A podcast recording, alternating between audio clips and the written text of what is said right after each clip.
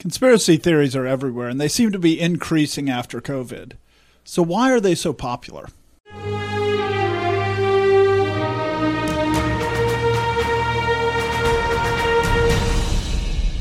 Welcome to The Conquering Truth. I'm Dan Horn. I'm Jonathan Sides. I'm Charles Churchill. And I'm Joshua Horn. Since the 1960s, and the term conspiracy theory has been popularized, it's kind of used to be this idea of some theory that's out there that's just completely ridiculous, and anybody's a fool who believes it.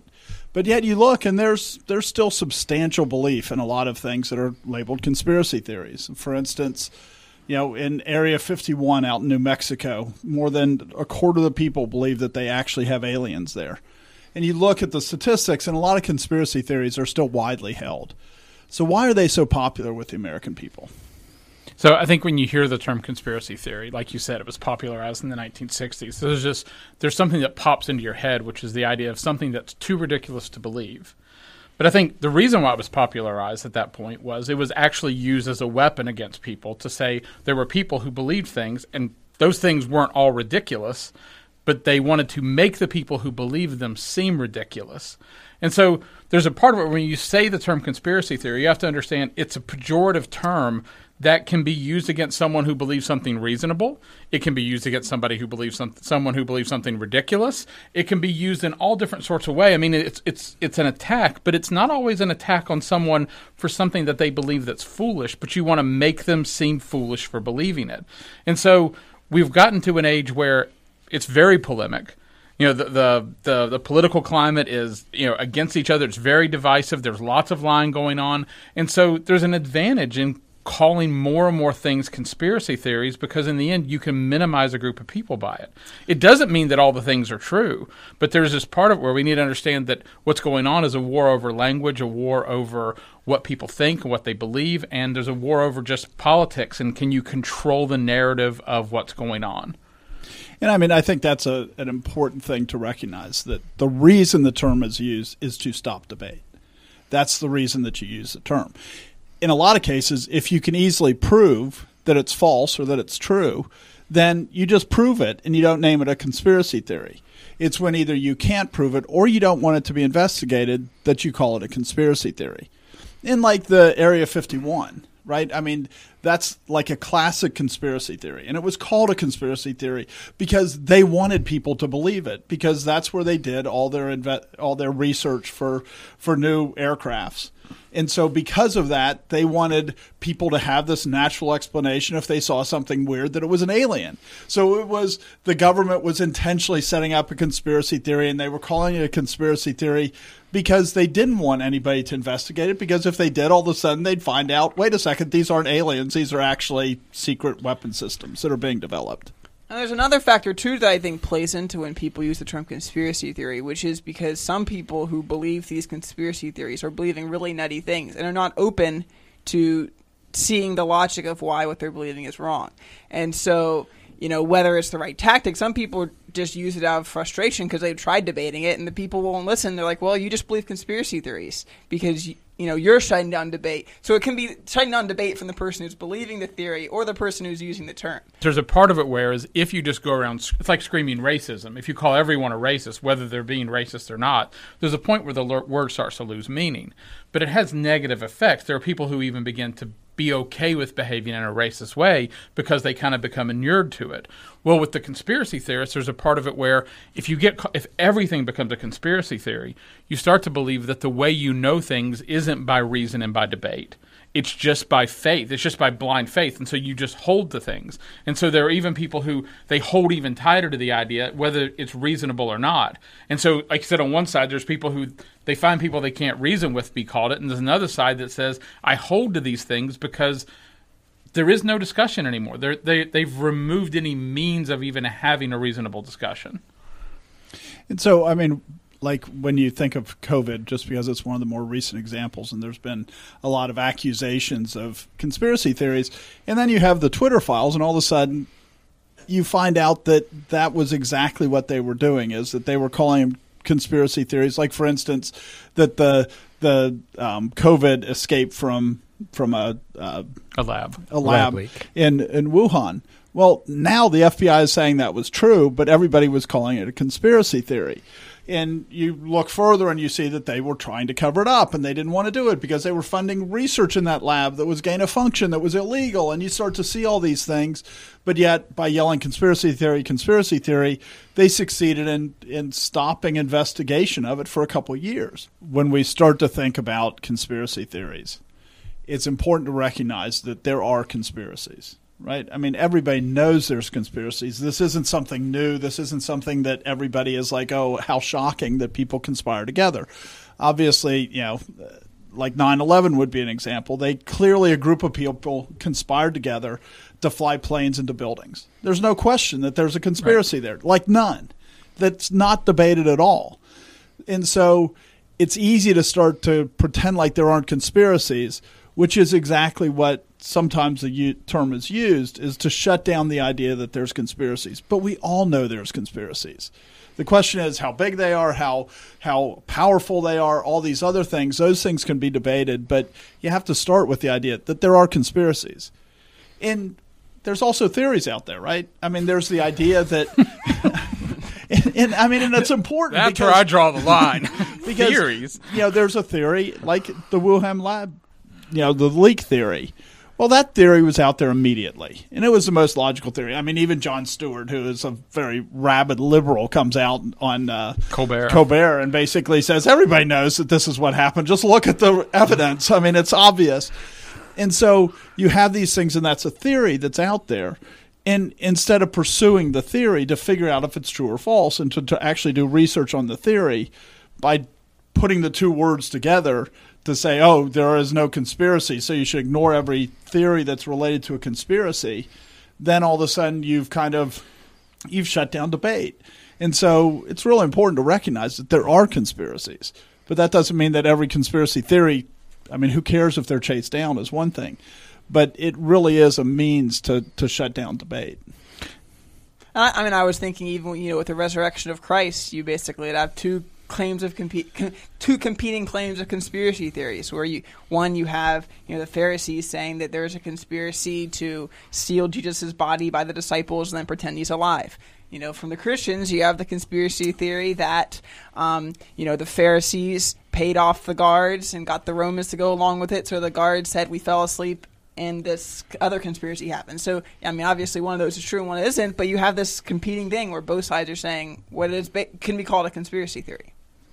And I think a lot of times it's like that conspiracy theory, right? I mean, if you were Roman guard and you let a prisoner escape, like the Philippian jailer, you were put to death.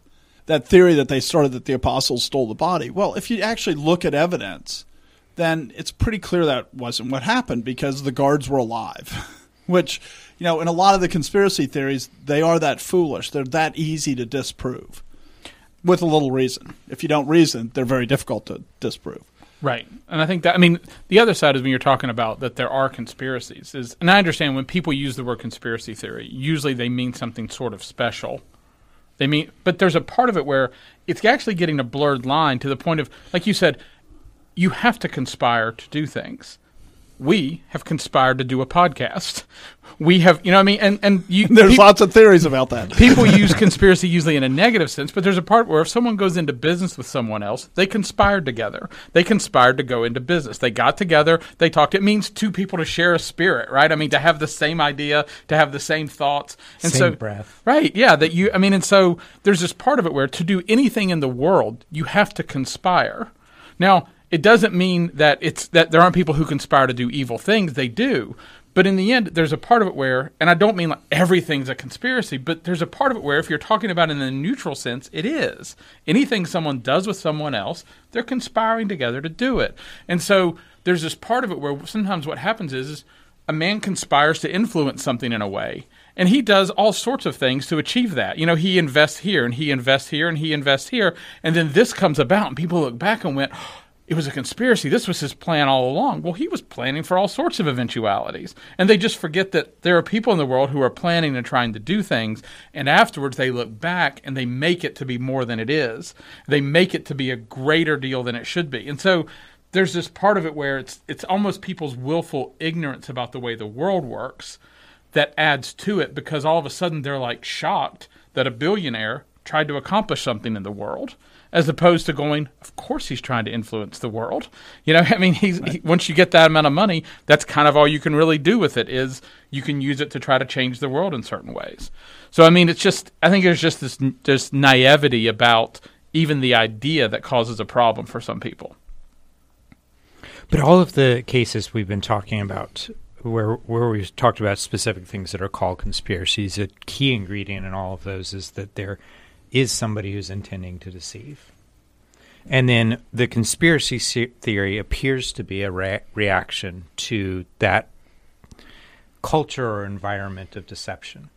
And it's either an appropriate reaction or it's an overreaction or it's just misdirection in some sense. But but a key ingredient for conspiracy theories to live well in the world as creatures is that there has to be deception and people have to be interested in being deceived. You know, if if that weren't the case, you don't have conspiracy theories like like we've talked about them. You said people like to be deceived. Sometimes there's like real work to create a deception. Like I can give you the example of how conspiracy theories became that term became popularized. It was popularized by the CIA related to the Warren Commission.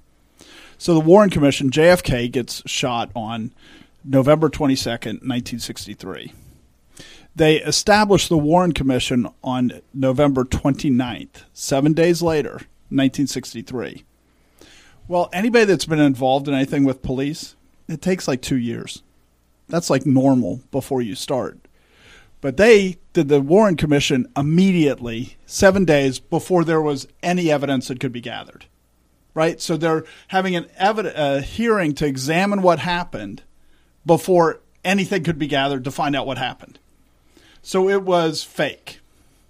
And I'm not saying that I have no idea how many gunmen there were, whether it was Oswald by himself. I, no idea. All I do know is the Warren Commission was fake. The CIA, the government didn't want people to be investigating that. There was, you know, he had been, had some contact with the CIA, and they were probably covering that up at a minimum. And so they started it and popularized it with people saying that the Warren Commission was fake, and it was fake. I mean, there's nobody looking back at it that could say you started seven days after the shooting and you're actually investigating anything. You're not. You're just. You mean reviewing? They were the Warren Commission was reviewing evidence, right? Right, which hadn't been gathered. Right. That's what I mean. So, so I mean, right. so it was fake, and so the CIA, for whatever reason, so in that case, it's not so much that people want to be deceived, but but the government and specifically the CIA is the one that's using the term conspiracy theory, was trying to shut down any real investigation further than than what happened with Oswald. And so, in that case, it wasn't the people wanting to be deceived. It was very much a government actor that was trying. And again, I'm not saying that there were multiple shooters. I have no idea. Right. But, I'm, I'm not saying that people people w- need to want to be deceived in every circumstance. Right. But but there's a there is the the circumstance of hey somebody's trying to deceive and then the rest of the world is looking for an explanation for things and sometimes and, they're they're trying to deceive by getting people by doing an initial mocking of people, which is what the CIA was doing with the Warren Commission. Is if you question it, you get mocked, right? And so it's a way to deceive through mocking and then other people deserve to be mocked because of the theories they believe in. So I agree with you that there's right. always this desire for deception somewhere in there. The question is, is you know, it can be on either side. It's useful to look at that specific example because there's a part of it where, when you look back at it, there's a lot of different reasons that they may have done the Warren Commission. There's lots of different motivations for doing the Warren Commission. There could have been people who were going, we can't have people lose faith in the government. There could have been some people who were trying to cover something up specifically. There could, you know what I mean? And so what happens is, is frequently a conspiracy theory that comes out of something is becomes people trying to oversimplify something that potentially is a lot more complicated. And sometimes they're complicating things that are simple. Right. Like you look at the Warren Commission, and it's really simple. They they weren't in the position to do an investigation. I meant the reason but, why they did it. Right. I meant oh, what yeah, I'm saying is, very is con- the motivation for doing it could be a lot more. You know, it's and so right. there's a part of it. What people want to do is they want to attribute a unified front, as if the Warren Commission was planned for one particular motivation. Everyone had the same motivation for doing it. Everyone had the same reason for doing it. And the truth is, is there's lots of different people that may have. There's lots of different forces in the government that may have wanted to do it. Some of it who wanted to cover up something specific. Some of them who didn't want people to lose faith in the faith in the government. Some other ones who wanted to win election or wanted to. You know, what I mean, it's like Right. all these different things. And so there's this part of it where what's what's easy to do is to look at that and go, the whole thing was just this planned operation by the government, and everybody was cooperating in that unified conspiracy, as opposed to it was a Everybody mixture of all own sorts motives. of conspiracies going on. There were lots of people conspiring the way people always do, and it's really easy to pretend like that's the explanation for everything. that people are more brilliant than they are, and Right. that they've actually coordinated it instead of everybody just chasing their own interests. Right. It's there's that old saying, you know, is never attribute to uh, what is it? Never a attribute to, malice. malice. What can be what can easily be explained by stupidity or ignorance or all these other. And there's there's a whole list of things that can lead to those things. You know, like I said, political ambition, just a desire to not have to, a desire to be lazy. But a lot of that is a term. Uh, it's a kind of malice. So They are. that's a bad saying. I don't think that saying's very valid. But, but what people do is they turn malice into something very specific, as opposed to like you're saying right, that. incredibly skilled malice is rare. right. Well, but but I mean, but malice is different than just you know sin or malice is different than sin. It's like an intentional, like I'm going to, I'm out to get someone. And I would just say, like with with the people that say the senators, that the purpose for it was to to bring calm to the nation. They're still deceiving the nation intentionally. That's still, I mean, that's that's Right. an act of malice. And there were, like Jonathan's point was, there are people who recognized that it was a sham, recognized what was trying to be achieved, and were willing to let themselves act as if they were deceived by it to go along with what was being done. And so there's this part of it where, I mean, like even some of the senators who went along with it may have been shamed into going along. You know, if you don't go along with us, we'll say you're trying to cause unrest. We'll say you're, you know, in other words, you're going to become. And so there's this. We just we forget that there's all these forces that get played, and all of a sudden, when we look at it, we go back and we ascribe it to this incredibly simple response. When in reality, we understand when we've been involved in these situations. If you've ever been through a church split, there's usually not one driver for the whole thing. You know what I mean? And when you Right. look at the world, people just forget the world's much more complex. You look at this and in one of the ways that they use the conspiracy theory, right, is there's the statement that I made, which is clearly the Warren Commission was bogus, right? I mean, it was coming to conclusions that it did not have the ability to come to. I mean, that that's well defined. But if you look, because they labeled it as a conspiracy theory, like more than 50% of the people, somewhere around 60% of the people believe there was a second shooter. Well, the evidence for that, nobody's developed the evidence that well because they don't have all the evidence. They don't have, it wasn't systematic. Instead, what you're doing is you're just picking pieces and coming up with conclusions. And so all of a sudden, because people aren't just going, wait a second, the Warren Commission was bad, they instead go, we know there was a second shooter. Well, they don't really know that because the evidence wasn't handled well, it wasn't handled systematically.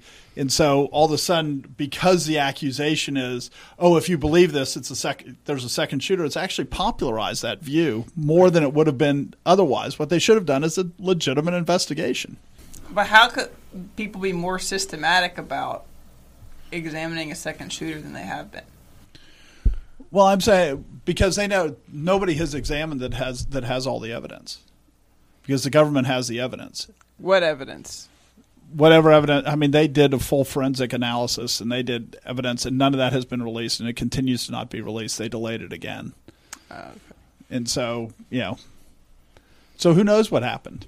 That's enough right there just to to take it somewhat abstract and say there's a desire to suppress the truth. Right. There's a desire to suppress information and then it's coupled with a desire to know on the part of everyone else. So so you know that there's it's pretty obvious that truth's being suppressed.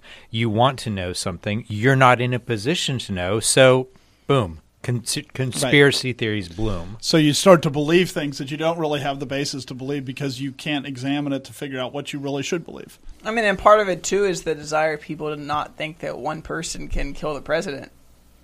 I mean, that's a pretty big motivation to not to want a conspiracy theory to be true. You know, to accept that you know something seemingly random, one person getting upset and then having the opportunity to go, go through with it, that can, that can you know change history. They'd rather have a secret organ, you know, conspiracy in the U.S. government working with the communists to to kill him. Yeah, I mean, it, it in the absence of evidence to the contrary, it makes a juicy story, sure. But then there's other times, like I mean, I don't follow Japanese news, so maybe they talk about conspiracies. But there was a recent case where a past prime minister was just assassinated by what seems like a lone actor with a homemade gun who was mad because of financial problems that his mother had, and he walked up and shot him. And you know, lone actor done. End of story. No other. So there are, there are, I think I have heard there are conspiracy Okay, theories out so- there. but I mean, But- the, like the with McKinley, he was shot by a lone anarchist. I mean, there's no evidence, there's no conspiracy theories that I heard about him at the time or later. But the but, of a- anar- but the the specter of anarchism is a conspiracy theory. I mean, I'm not saying it's not true, but like that's a big group of people that people were really scared about because they assassinated a good number of world leaders, and people were really upset about that as a conspiracy theory. Not that he was with a big group of people, but he was part of this group that was trying to overthrow things. Right. Well, it, but is that a conspiracy though? If you have a group of people that is saying we should we should have anarchy instead of having formed a government. So I think what I'm hearing you say, Joshua, is that, and, and I and I would agree with it uh, at this level, is that there's a desire for a particular kind of explanation for the series of events. And when when you don't have all the information out there, there's a desire to go to certain kinds of stories. And when when there's a culture of deception, and and please, I mean, if you've listened to any of our, our other podcasts, we we believe that we live in a culture where there's deceit and deceptors. Is that a word? All over the place. Decepticons. Deceivers I think you is- Okay. to say it. and and and so you know in those kinds of circumstances it's just like well i don't know what to believe anymore i don't believe anybody's telling me the truth and so i'm i'm left at the point where i've got to make sense of the world and i'm going to make sense of the world with the stories that i find most satisfying Right. and and if the stories that I find most satisfying are the there's a whole bunch of people out to get me. If that's something that satisfies my imagination, if that's something that aligns with my fears, then that's how you can get me to believe conspiracy theories. Right. Right. Which is why you know the conspiracy theories, the are that the the people you don't like are the ones causing the problems in the world. It's what it boils down to. You know, for many of them, um, that you know if something bad happened, the conspiracy theory about it is the group you don't like, rightly or wrongly, are the ones who did it. I mean, you, you kind of said something I was going to say, and so I'm going to say it again and pretend like you didn't say it. But I mean, there's a part of it where one of our one of our fundamental issues is is we don't like loose ends. We don't like things that don't make sense to us. And there's a part of it is where we we say on this podcast a lot. Scripture allows us to make sense of the world. But one of the things that allows us to make sense of the world of is that there are things that we don't know enough to know about. I mean, God is in charge of the world, not us. And there's a part of it where what Scripture allows us to be comfortable with is there are things that we don't. The answer is, is I don't know. And God actually says you have to be okay with not knowing about a lot of things because the world's actually for me. You know, I'm working out my glory. You have some things you can know, you have some things you can understand, but you're not going to understand it all. And I do think there's a big part of it where man's unwillingness to be okay with being uncertain is feeds into a part of conspiracy theories. The secret things belong to God. Yeah. I mean, if if you can live in faith and and believe that fragment of a Bible verse, then sc- conspiracy theories aren't going to have the same hold over you. Right. Right. I mean, you you see th- stuff in the Bible that would be very uh, uh, fertile ground for conspiracy theories. Like you know, where who was it? Abimelech or whoever he gets a woman drops a stone out of the tower and kills him. Like, come on, a woman can lift a stone to kill him out of a tower. Really, we're supposed to believe this? And then you also see like legitimate conspiracies, like where David and gets Joab to send uh, Uriah to the forefront of the battle and fall back. Well, Da- you're saying David is trying to assassinate one of his own people? Yes, actually, he did. Right. Our family's just gone through First and Second Samuel, and it is absolutely loaded with things that are. I mean, they are conspiracies. There's conspiracies. eh, There's there's this political intrigue, and then there's these shifting alliances, and people are lying all over the place, and and and it all starts with David's sin, and that's it, this is the result of that. Is there's this disorder that happens from inside, but there's conspiracies all over the place. like Charles was saying, we just have to accept the fact that we don't know things. And we think that somehow we can find out knowledge by only examining one side. And that's contrary to Scripture. Proverbs eighteen seventeen says, The first one to plead his cause seems right until his neighbor comes and examines him. And a lot of the conspiracy theories, they hold up because of this.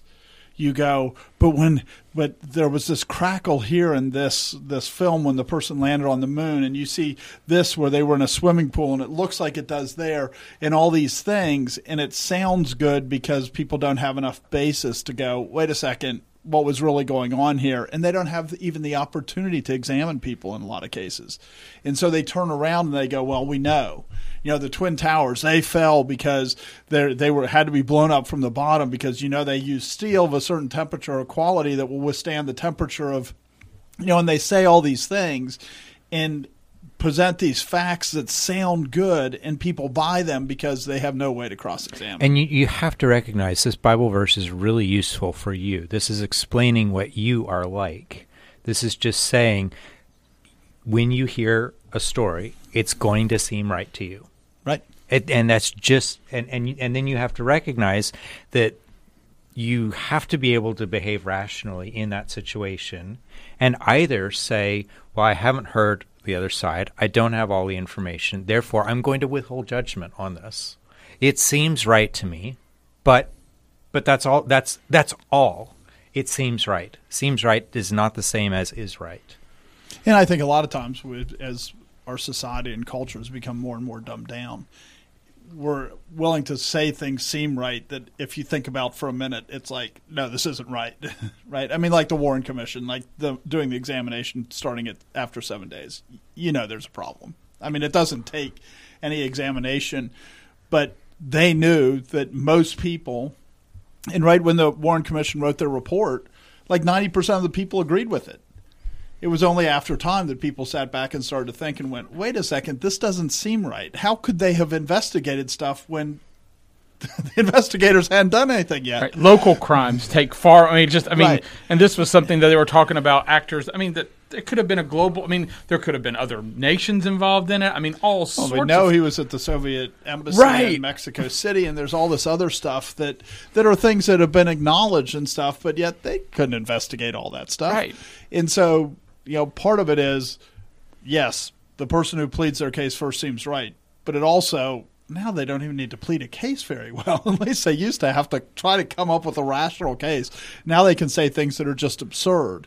And people just accept them hook, line, and sinker, which I think is one of the reasons that there's such an explosion of them, is that people don't think and go, wait a second, that doesn't make any sense. I mean, the other part is I think you even mentioned is like you said, there's things that we can't examine because we don't have access to the evidence. the oth- The other part is is there are things that it's hard for us to examine because we don't know enough. You know, Right. because of I mean, like I work in I, IT industry, and there I've spent a long time working on like Linux computers and different systems like that. You could you could try to tell me a certain story about things with computers that I would go, no. And the thing is, is that pride might cause me to be able to be fooled in that area if I'm not careful. But there are other industries that I don't know anything about. And someone could say something in the form of their words and the structure of it sounds reasonable to me because I'm ignorant. I mean, I have 10 children and they'll come to me and tell me things. I'll have children come to me and I'll ask them. One comes in and tells me a story and I go, well, that seems pretty likely. So, and then the next one comes in and they tell me something and I go, oh, well, that changes things quite a bit. And I know my children. I've spent all my time with my, I mean, I have a lot of knowledge about these people. And the st- what I think, and there's sometimes four of them get done talking, and I go, I have no idea what happened. And I mean, Spank them all. but I mean, there's this part where I mean, can you imagine how much more complex it can be? And this is what I mean: is we go, well, I just want to. He seemed reasonable. He seemed well spoken. He seemed intelligent. It kind of makes sense. It holds together, and it could be completely false because you don't know enough to even examine what he's saying. And again, you just you have you have to be willing. In America, at one point, we were our pride is part of what caused us to accept the Warren Report. You know, what I mean, there's a we wanted to believe that of course we could come to a conclusion. We're America, And I think it was also pride in the idea that our government would never lie to us. right?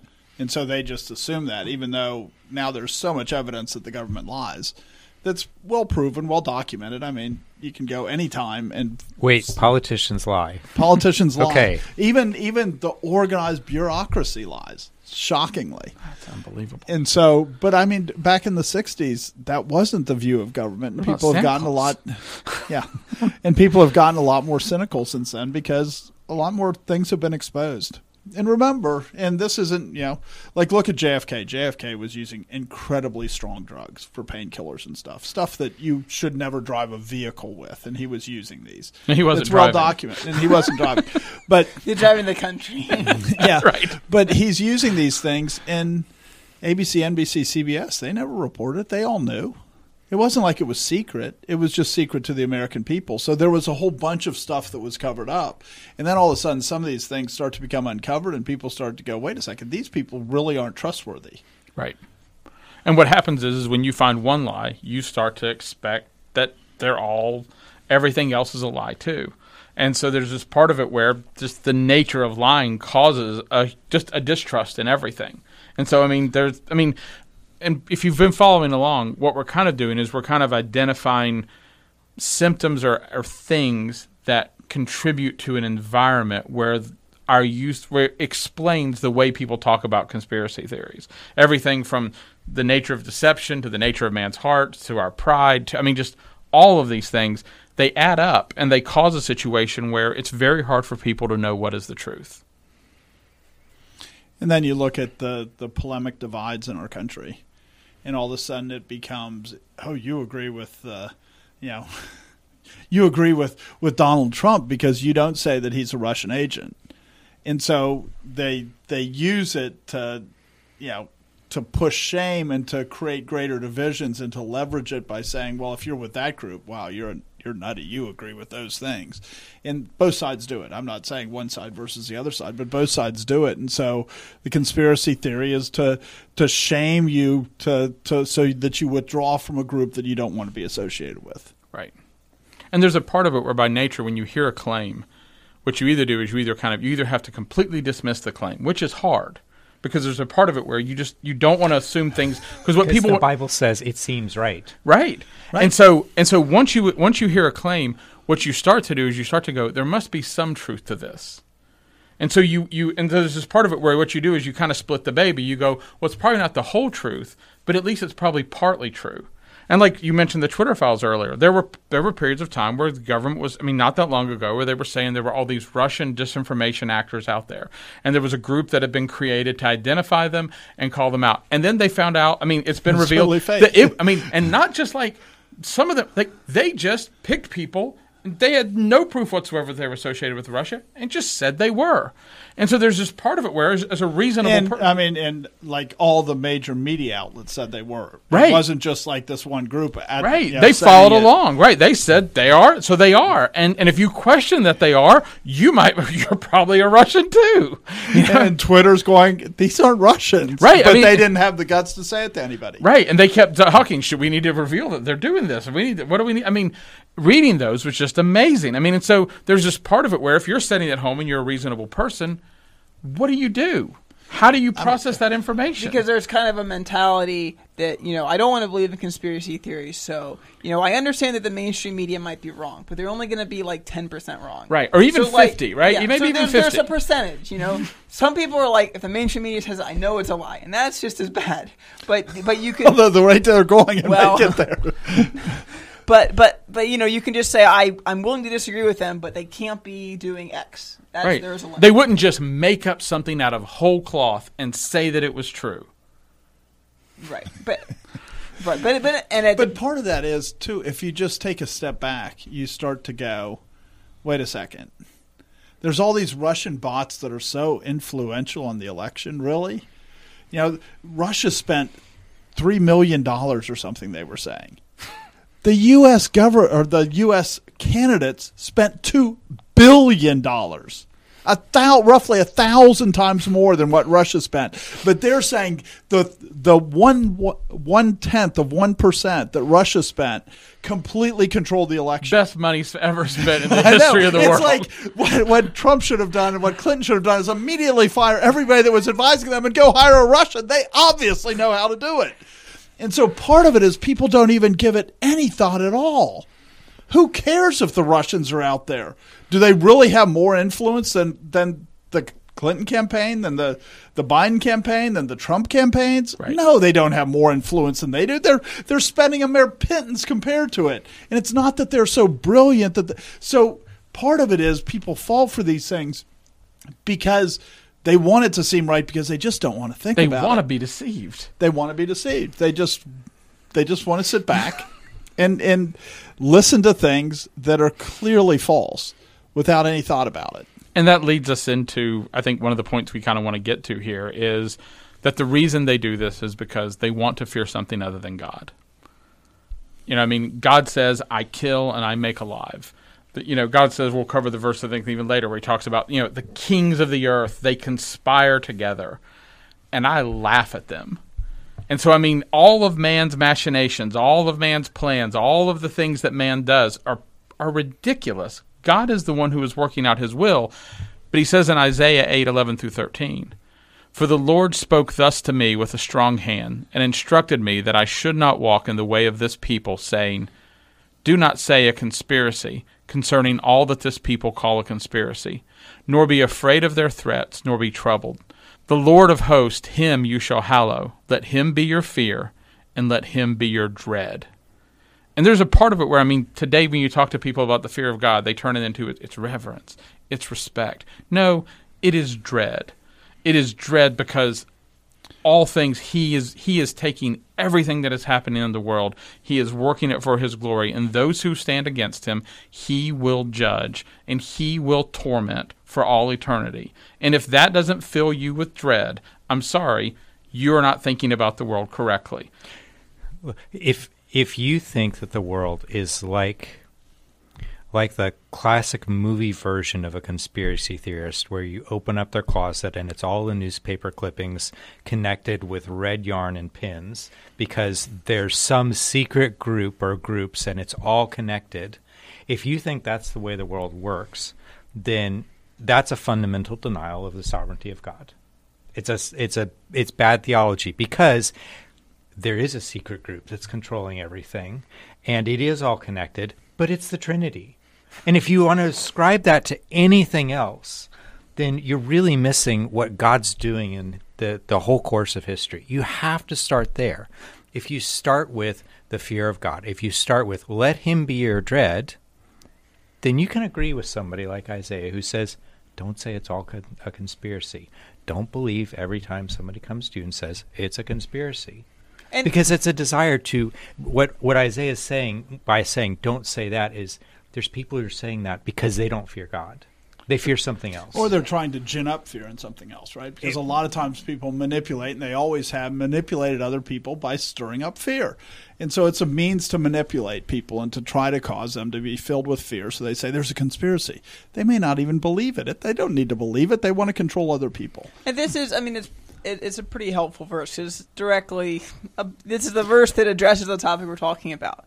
And you know, it's it. I think one thing that it's saying is not that there are not conspiracies, because we talked about how there's a lot of conspiracies recorded in Scripture, but it's saying don't follow the people and be afraid of these conspiracies. Don't be saying a conspiracy. Instead, focus on God who actually controls the world, and He's the one who you need to fear. So it's it's not to say that there are no conspiracies, but it's to say that's not what you need to be worrying about. You need to be worrying about the Almighty God. Buried in this verse is that there's comfort here. It's don't be afraid of their threats. Don't be troubled. And if an angel of God came down and read your Facebook feed, would that angel think, hmm, this person is not afraid of their threats and not troubled? Or are they going to say, hey, you know what? You're swept up in all the hysteria of what's going on. Even if you're right, even if you're right about some of this stuff, are you troubled by it? Are you troubled by their threats? Or do you actually fear God? Do you think He's the one who's really pulling all the levers? And are you really are you really spending time on the things that you should be spending time on rather than just trying to stir up fear in other people because you're afraid? Right? Because a lot of times people and it might be true the conspiracy theory they pass on, but they pass on conspiracy theories because people like other people to join them in their fear. Right. And a lot of times the person who promotes the thing is actually is actually glorifying and honoring the person that they're saying is the one pulling the strings.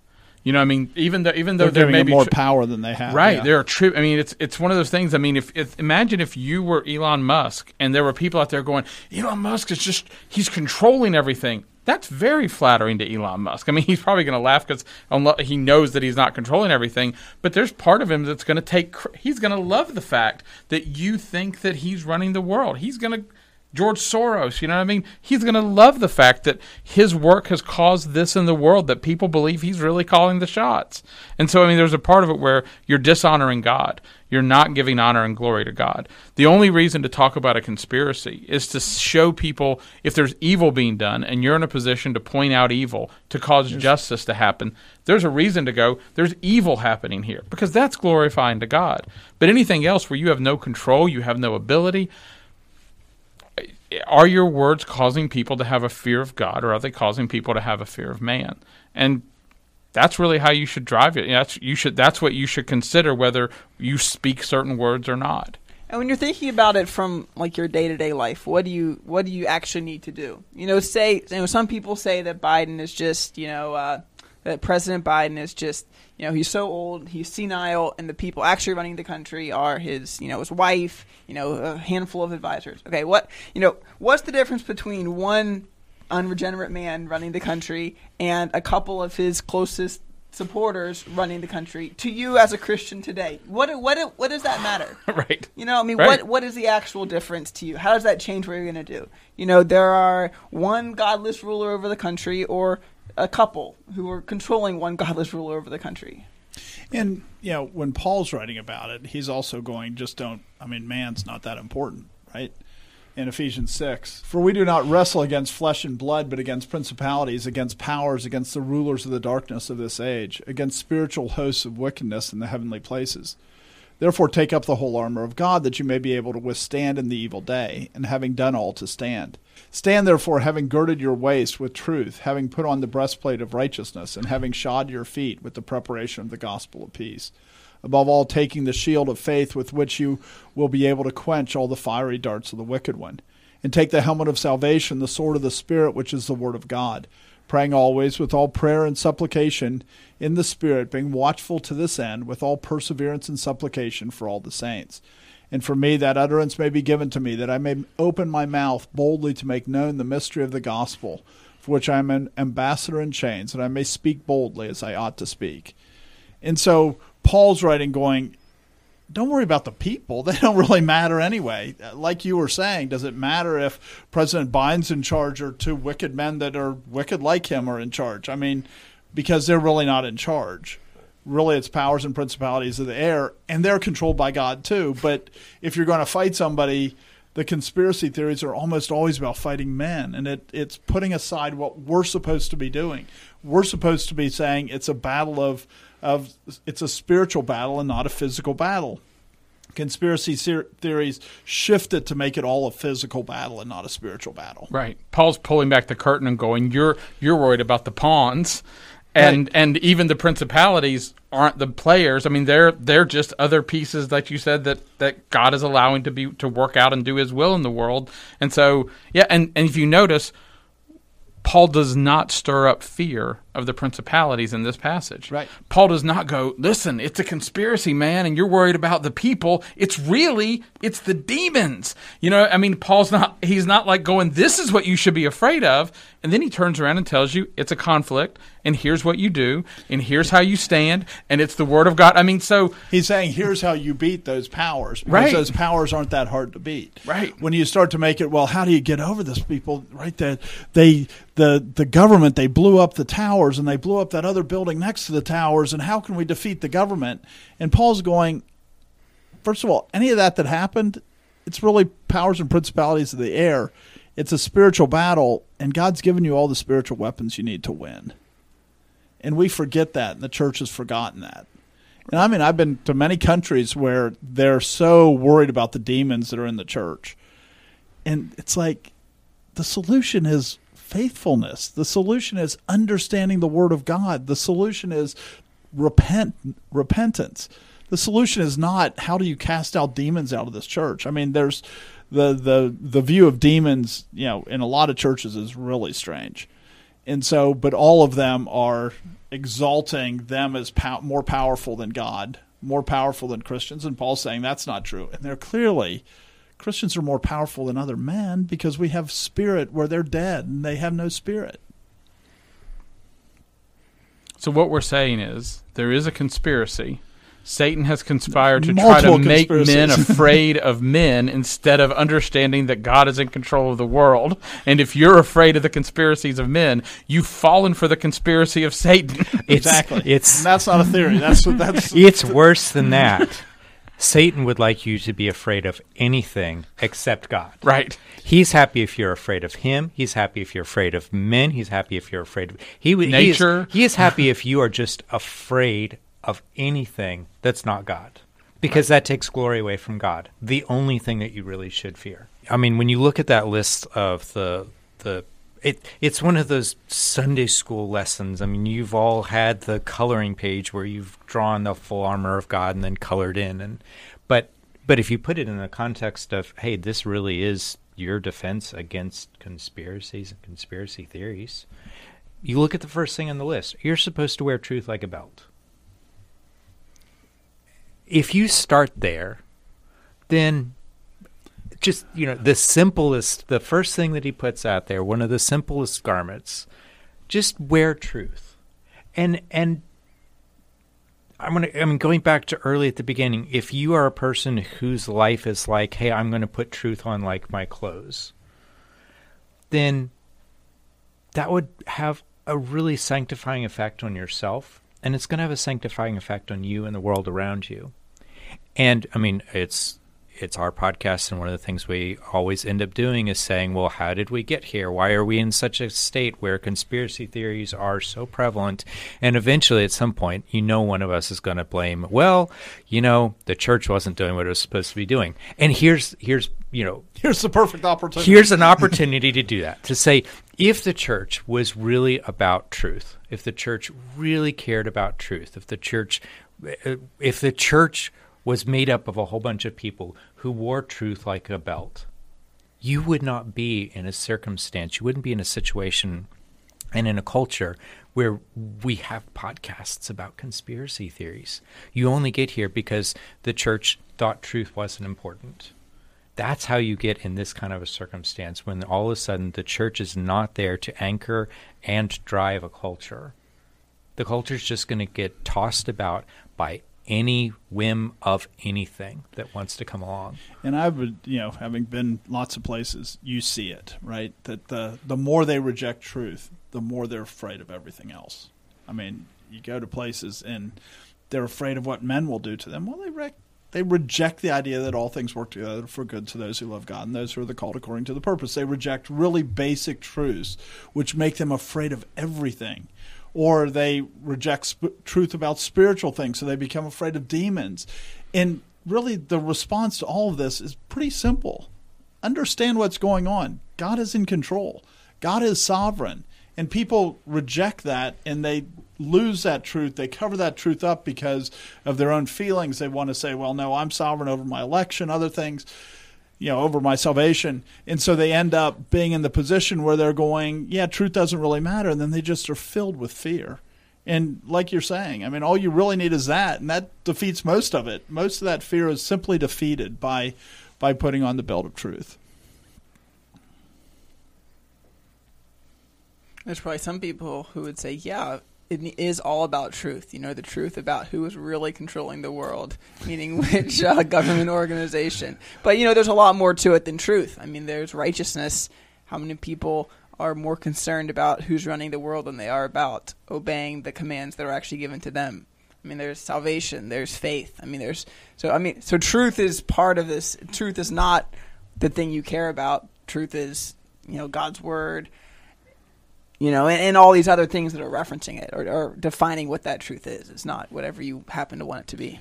And we know what, what distorts truth, right? I mean, all truth is distorted because of unrighteousness. So if you don't pursue righteousness, in the end, you won't keep truth. I mean, those two, right? We deceive ourselves in our un- unrighteousness. So, so that that truth immediately gets under attack if you're not willing to walk in righteousness. That's the second one on the list. That's why I said that. I mean, you know, and then a gospel of peace. Well, that that it good news of peace is very different than there's a conspiracy and they're all out to get us. Right.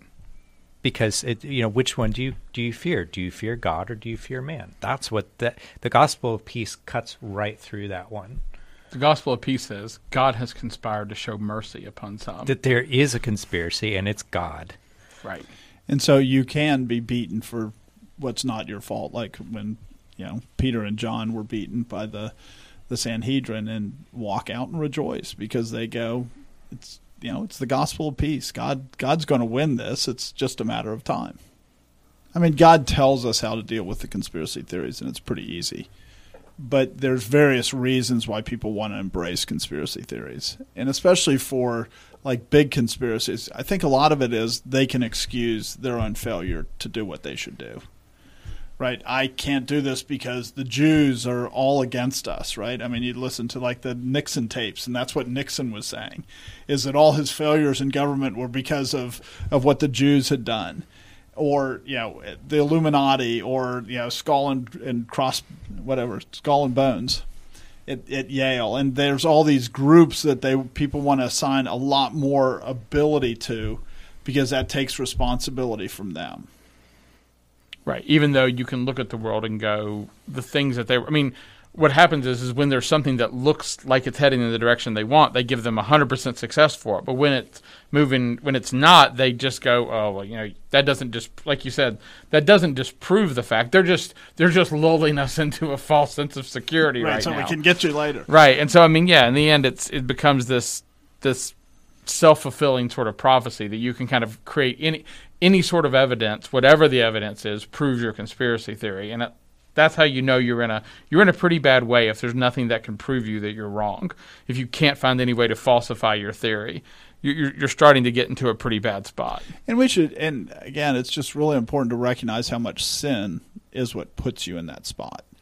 Right, it's your sin because you're not doing what you want, what you're supposed to be doing. So what you start to do is you blame it on the Illuminati you blame it on these these massive conspiracies that are supposed to be controlling the world because that explains why I failed to do what I do, and so I can continue to not do the things that I should be doing because I have this global excuse that I just use to to ignore my own culpability. Right. So, so part of the, when somebody believes a conspiracy theory, they should be asking themselves why, especially certain classes of them.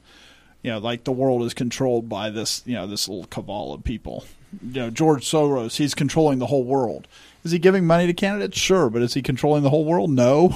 I mean, one of George Soros's most successful conspiracies that he had was this last, I think, the last several years. He ended up giving money for district attorneys in different positions around the around the nation to run and win. And because it's a race that's not tracked by a lot of people, a lot of people that he put in place won, and they can choose who to prosecute.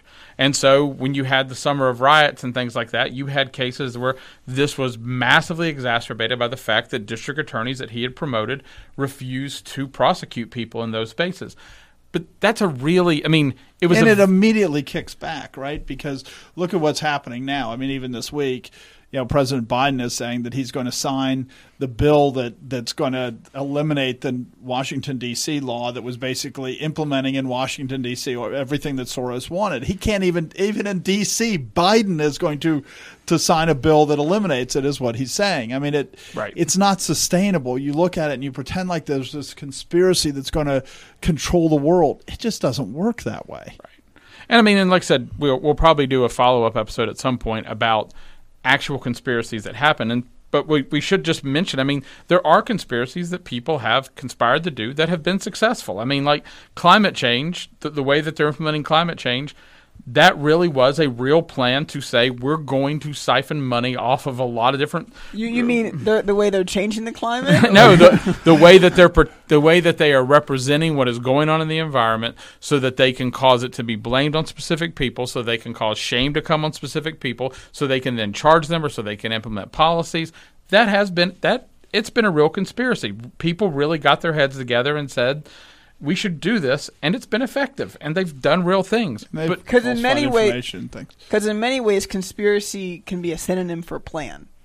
Right, So, if you have, a, Right. if you don't have a conspiracy, you're not doing a very good job doing what you're trying to do. I mean, you should make a plan right. with other people. You need other people to have be a conspiracy. You, you need to do more than just clip out headlines and draw string together. Like, I mean, you have to actually think about what they say, right? When when the catcher is making hand signals towards the pitcher about what pitch he wants him to, that's a conspiracy. And it, it, it is. It really is a conspiracy. Everybody knows it's happening. Nobody but the catcher and the pitcher know what's coming next, though. But they are conspiring. They are they are conspiring to fool the batter, Right. You know, in order to succeed at his expense. Right. But in the end, when you look at what, what happened with climate change, it's what governments always do. It's what people in power always do. When you look at it, it's it's nefarious, but it's not fundamentally different than the than the battle we have. It's a battle over truth. It's, It's the a- people getting the what they deserve because they fail to to be diligent. Right. And so in the end, it's it's it's if people look at it and go, it's this shadowy thing.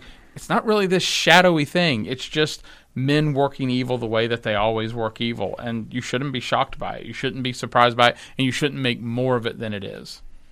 And again, you should go back to fearing God, right? Climate change is about fearing the world and what man can do and the power of man. And it's, it's, you know, you look at it, man and then the demons and then God, right? I mean, and you're supposed to fear God and you're not supposed to fear man. If you're going to fear anything, at least fear the powers and principalities of the air. But in, in, they look at it and they're saying man is able to control all those things and man is going to destroy the world and man is, go- I mean, it's all about the exaltation of man. Right. And the Bible talks about that. Psalm 2, verses 1 through 5.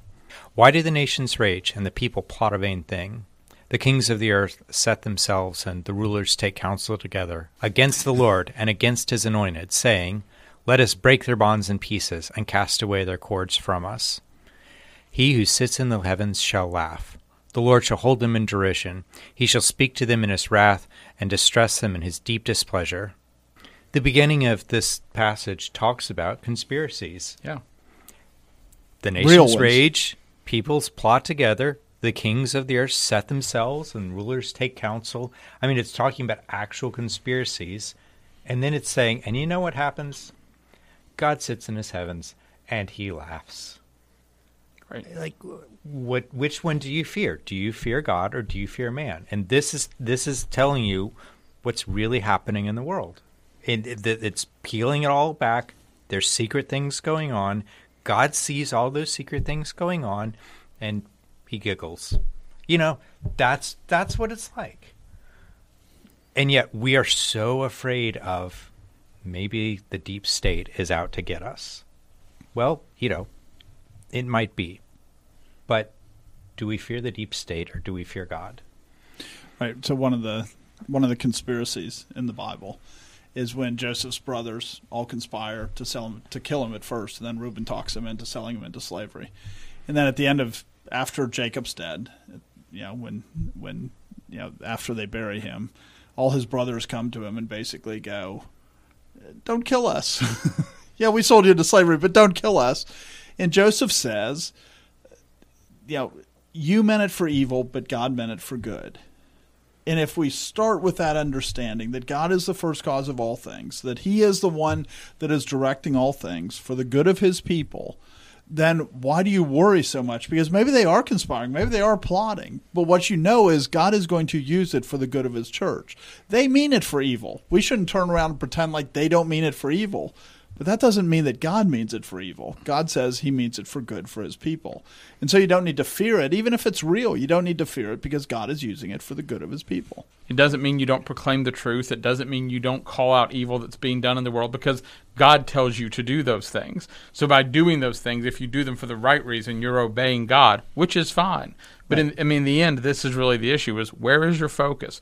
Where are your eyes? Do you understand? Where's your fear? Right. Where is your fear? That's that's the real question. So I mean, one of the other verses that that really kind of talks about this, and this goes back to a theme running through the episode of that men are like Joshua said. It's just another word for conspiring is planning. Is Proverbs nineteen twenty one. There are many plans in a man's heart. Nevertheless, the Lord's counsel that will stand. You know, you saw in the previous verse where it says, "The people of the earth plot a vain thing." You know, the the nation, you know, the, the kings of the earth they take counsel, and it's against God. The conspiracy is is the heart of man has conspired against God. But in the end, they're not united in their plans. They're not completely united. They they're this one's trying to do this. This one's trying to do this. This one's a slave to, to gluttony. This one's a slave to his to greed. This one's a slave to bitterness. This one's a you know I mean. And so man is sinning against God. But in the end, there are many plans in a man's heart. There are many, many different plans. But in the end, God's counsel, what God has decided, that's what's going to stand in the world. And so that's where our focus should be. But I think a lot of people don't want their focus there because that's too hard or they want to be puffed up. Right. I mean, uh, one of the reasons that the conspiracy theory, so we've kind of looked at it from one side, which is the side where somebody is deliberately doing it, where they're deliberately setting it up. You know, President Trump is a Russian agent, you know, just foolish things like that. And then they mock anybody that doesn't believe it. But then there's the other part where there's people who go and research it and they find these things and they spend a lot of time to go, you know, we didn't land on the moon. Look at this glitch here. Right? And it's not even systematic where somebody's doing it with an agenda. Except that the agenda is usually to make themselves feel more important, to go, look, I've discovered something that nobody else knows, to make themselves feel smarter. And we should just recognize that that's what drives a lot of conspiracy theories too, is it's somebody going, look, I know more than anybody else. I know more about this subject. But to know more about it, they usually have to ignore a lot of things that that contradict their position, but they want that position because that gives them a position of, you know, where people are going to listen to them and people are going to consider them. So instead of doing the things that they should be doing in order to accomplish that, what they do instead is conspiracy theories are a way to get a following, to get people to follow after you. It's a way to come up with human explanations for problems, and therefore the the assumption that follows is that there are human solutions to those problems. If right. you it if you even if it's not something that's actually a problem, if you're able to say, "Hey, there's this big scary thing that's being caused by these big scary humans," then the solution for that is a big human thing, and God is just not part of that equation right. anywhere along the way. Um, and you know, again, would your Facebook feed bear that out? Where is your trust? Where is your fear? Is it in God? Is it do you do you believe that God is behind all things? Do you believe that God is actually working out thing all things together for the good of those that are the called according to his purpose? Right. God has purposes. He's working all things for good. Can you start with that as premise A? Or are you starting with somebody's out to get us all. In his purposes, the Lord's purposes will stand. Right. I really like what you pointed out about it puffing people up because there's a part of it where if you look at the language of a lot of the conspiracy theories, the the value you get out of it is you get to look at everybody else and view them as sheep. Look at all the sheep walking around like idiots, and I've and and I'm I've stopped being a sheep. You know what I mean? I, I know. I've that, taken the red pill. Right. Look at everybody else. They're walking around and they just, you know, they have no idea.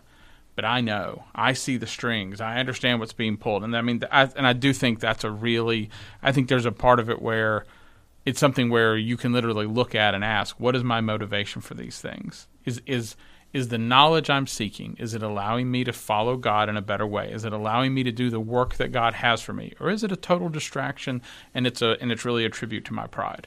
And that that's and is it a waste most, of time? Right. And a, so often it's a waste of time.